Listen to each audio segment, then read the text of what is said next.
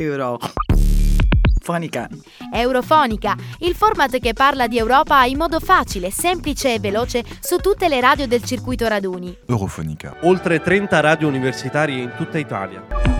L'Italia fa poco per proteggere chi scappa dai maltrattamenti tra le mura domestiche? Il 25 novembre è certo il giorno più delicato per porre questa domanda e la risposta arriva proprio dagli ultimi dati Istat. Sono infatti 1.400.000 le donne che tra il 2017 e il 2018 hanno subito molestie fisiche o ricatti sessuali e 49.000 di loro hanno chiesto aiuto ai centri antiviolenza. L'80% dei maltrattamenti si consuma tra le mura domestiche e sono più di 2.000 tra italiane e straniere le donne che negli ultimi due anni hanno denunciato una violenza sessuale sessuale. I numeri vi sembrano troppo alti? In realtà sono troppo pochi se si considera che viene denunciato soltanto il 7% degli stupri e che tra gli abusi più numerosi ci sono quelli che avvengono sul posto di lavoro, i meno denunciati di tutti. Negli altri paesi europei la situazione sembra più stabile. Stando al Global Gender Gap Report, il documento mondiale sulla disparità economica, politica e sociale tra uomo e donna stilato nel 2017, Finlandia e Svezia sono gli unici due paesi europei ad aver considerevolmente ridotto le differenze sociali tra uomini e donne, rispettivamente rispettivamente dell'83 e dell'81%. Secondo gli esperti del Grovio, l'organismo del Consiglio europeo che controlla l'applicazione della Convenzione di Istanbul in tutti i paesi dell'Unione, l'Italia si sta attivando ancora troppo poco per le donne in difficoltà. Nato per monitorare la situazione della violenza di genere nei Paesi membri, il gruppo di esperti sta attualmente lavorando ad un rapporto sull'Italia sul tema degli abusi. Quello che ne emerge è un quadro preoccupante, in cui spicca prima di tutto una scarsa preparazione degli operatori sociosanitari e delle forze dell'ordine sulla gestione delle donne in difficoltà difficoltà. Inoltre il numero degli interventi effettivi in situazioni di difficoltà è davvero basso e a questo si aggiunge anche il rilevante numero di minori che quotidianamente assiste alle violenze in famiglia, circa 4 su 100, senza contare che in molte regioni d'Italia non ci sono ancora delle vere e proprie case rifugio destinate all'accoglienza di donne in difficoltà. Molte sono le manifestazioni che si sono svolte in questi giorni nelle piazze italiane, tra cui la campagna hashtag non è normale che sia normale e il corteo non una di meno, partito da Piazza della Repubblica a Roma contro il sessismo che paralizza penalizza la vita e la posizione lavorativa della donna e la strumentalizzazione di stupri e femminicidi.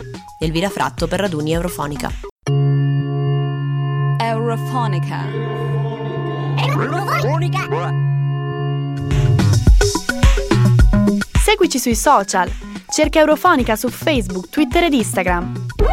Eurofonica. Eurofonica.